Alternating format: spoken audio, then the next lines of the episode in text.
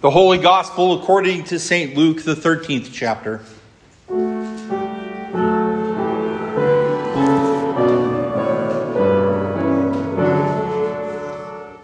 Luke writes There were some present at that very time who told Jesus about the Galileans whose blood Pilate had mingled with their sacrifices.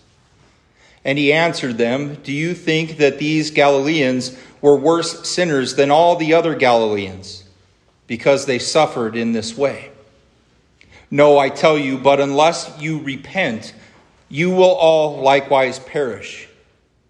Or those 18 on whom the tower in Siloam fell and killed them, do you think that they were worse offenders than all the others who lived in Jerusalem? No, I tell you. But unless you repent, you will likewise perish. And he told this parable. A man had a fig tree planted in his vineyard, and he came seeking fruit on it and found none. And he said to the vine dresser, Look, for three years now I have come seeking fruit on this fig tree, and I find none. Cut it down. Why should it use up the ground? And he answered him, Sir, let it alone this year also, until I dig around it and put on manure. Then, if it should bear fruit next year, well and good. But if not, you can cut it down. This is the gospel of our Lord.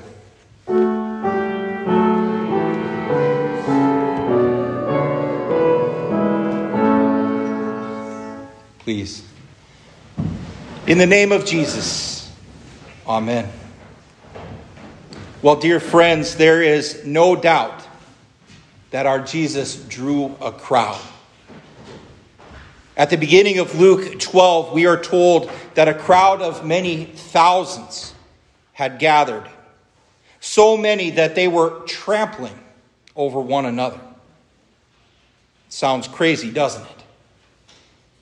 And just like reporters asking questions of a presenter, the crowd asks Jesus all sorts of questions for Jesus to answer or comment on what had transpired. In our gospel reading for today, we are there, where some present sought Jesus' opinion on the Pharisees. Uh, correction, on Pilate sending his soldiers to kill the Galileans while they were offering their sacrifices. And Jesus' response is Do you think that these Galileans were worse sinners than any other Galilean because they suffered this way? I tell you, no. Unless you repent, you too will perish. Jesus then reminds them of the tower collapse in Siloam that killed 18 people, asking, Do you think that they were more guilty than all the others living in Jerusalem? I think it's natural for us to try and make sense out of tragedy. It's been over 20 years since terrorists took control of four aircraft, with two of them flying into the Twin Towers in New York City.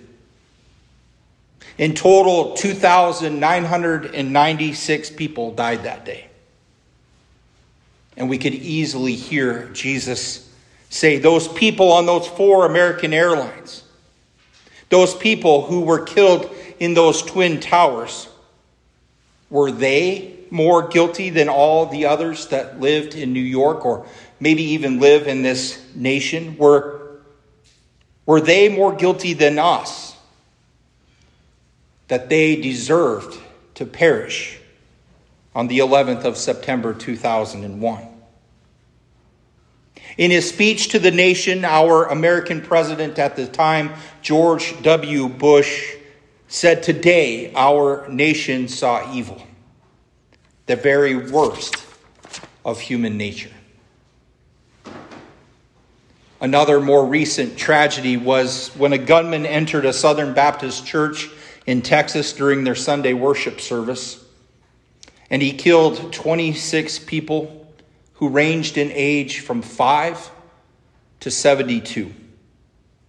Another 20 were left injured. And I, I don't know what enters the minds of these people that makes them think that it's okay to take the lives of other people, to think that maybe they deserved to die. In all these deaths at the mercy of evil minds, the evil mind of Pilate, the evil mind of the terror, terrorists involved in the collapse of our twin towers, the evil mind of this man, Devin Patrick Kelley, in Texas, which resulted in the deaths of people who were simply going about their weekly business of worship when they were suddenly and brutally massacred. What could go through their minds? While there are deaths because of the evil intent of others, Jesus, he also refers to the deaths of those killed by accidents, such as this tower collapse. We hear news items like this ourselves people who seem to just be in the wrong place at the wrong time. I wonder how many times that we've been in situations like that, mere death situations that we just kind of slipped under the radar with, and, and we didn't even realize it. Maybe a, a branch dropped shortly after we walked under it. When we have looked up and noticed power lines and made sure that we kept our machinery clear of them at the last moment. When we've walked away from a mere death experience while others maybe weren't so lucky. Do others die because they were worse sinners than us? What is Jesus' response? I tell you no. But rest assured that unless you are repented, you are turned back to God, that you will die just as they did. Can you imagine how tragic that that would be to die without repenting of the sin that holds us captive, the sin which could cause us to perish and be forever removed from the one who has saved us from such sin. You see, there's no returning to this life to try and change our old ways, our habits. Yet our gospel reading for today, it reveals that we have a God who is patient. Jesus, he says, listen. And he goes on to tell his parable. Listen, there was a man who planted a fig tree. Three years passed by, and the man is looking forward to the taste of a ripe fig. But he sees that the fig tree still hasn't produced any fruit. So he calls to his gardener, Why is this tree still here? It's taking up soil and moisture and everything else. Cut it down right now. Just get rid of it. But the gardener, he, he pleads back to the vineyard owner, leave it alone. Just let's just give it one more year. He says, I'll, I'll dig around it and I'll fertilize it. And if it bears fruit next year, well, good, fine. But if not, then, then you can go ahead and cut it down. You see, Jesus, he's not giving us a lesson in horticulture here, but he's talking about God's judgment on sin rather than be impatient to dig up and disperse of a person immediately because they have sinned, God sent Jesus to proclaim love and mercy to this world through his sacrificial, sacrificial love for us. You see, while we were yet sinners, Christ died for us. Just as Jesus keeps being patient with us and forgiving us, he gives us another chance to bear the fruit of love and mercy in our own lives. Today, Jesus is telling us to turn away from our sin, to repent, or we will perish.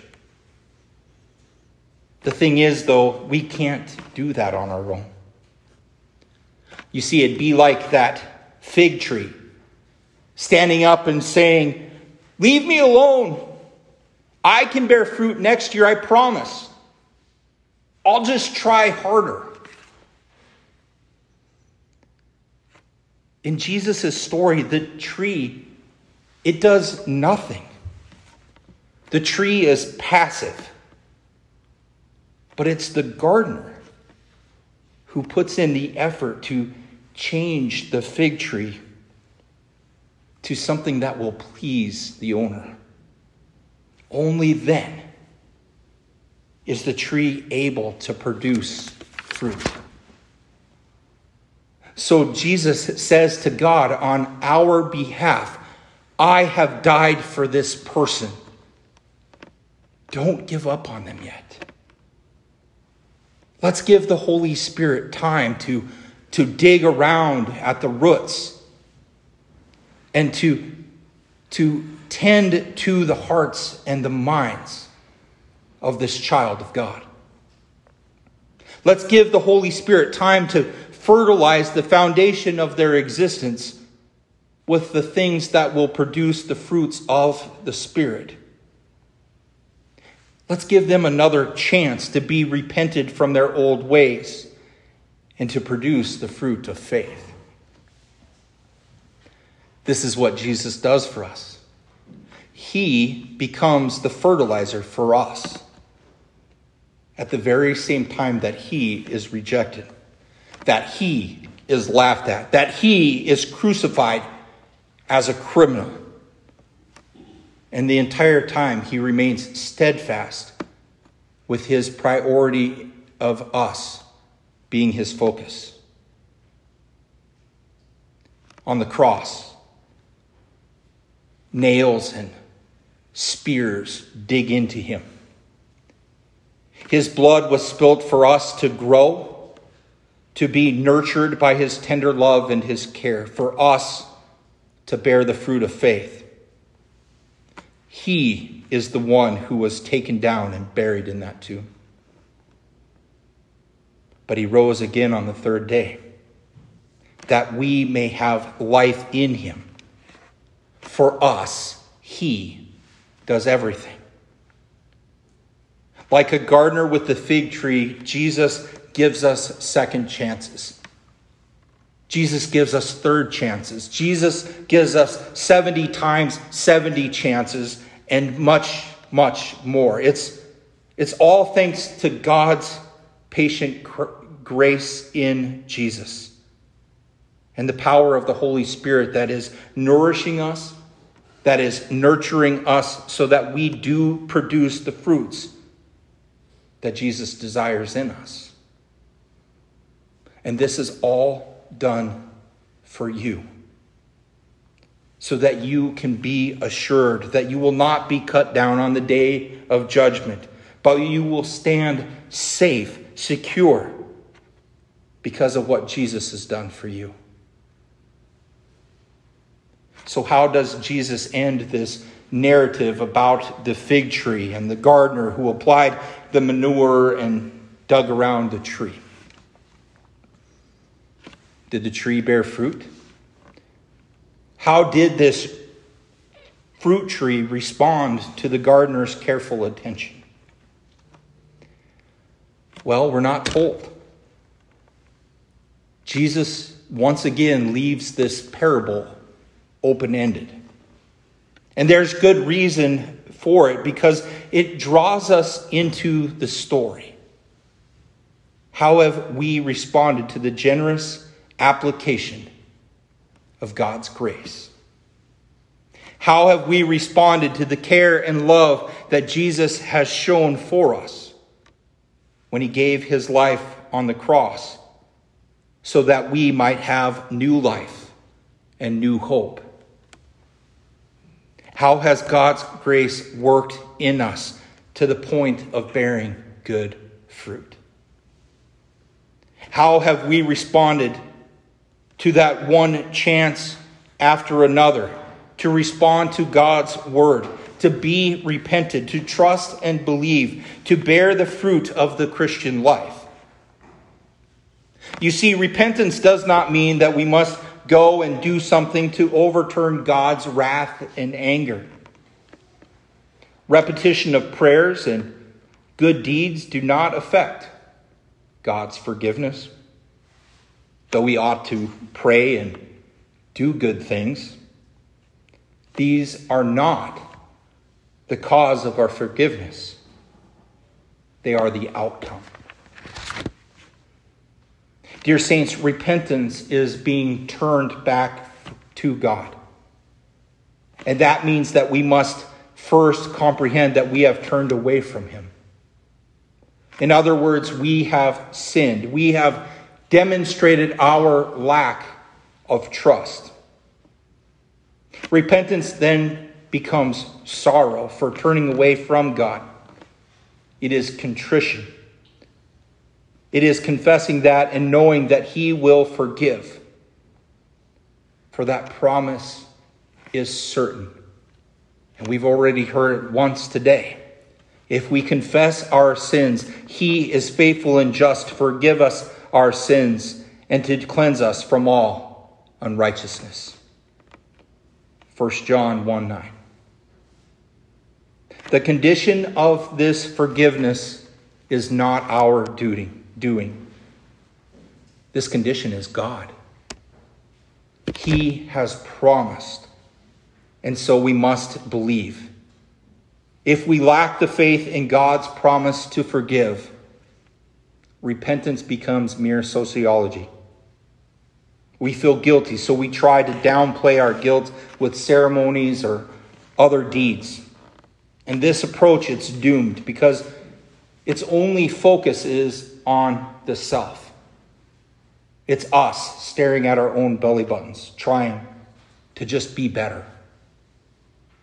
But true repentance depends upon God alone, God Almighty, who has come from beyond us and who has promised to forgive sinners just like you and me. While we still have life in this world, we have time. Time not to worry about the reports of what's going on around us and speculating how Jesus might respond to that crisis or this one, but time to respond to your relationship with Christ. After all, He's the one that gives you life. Jesus forgives you. Jesus loves you. And may this give you peace. The peace of God which surpasses all understanding. May it guard your hearts and your minds through Jesus Christ our Lord. Amen.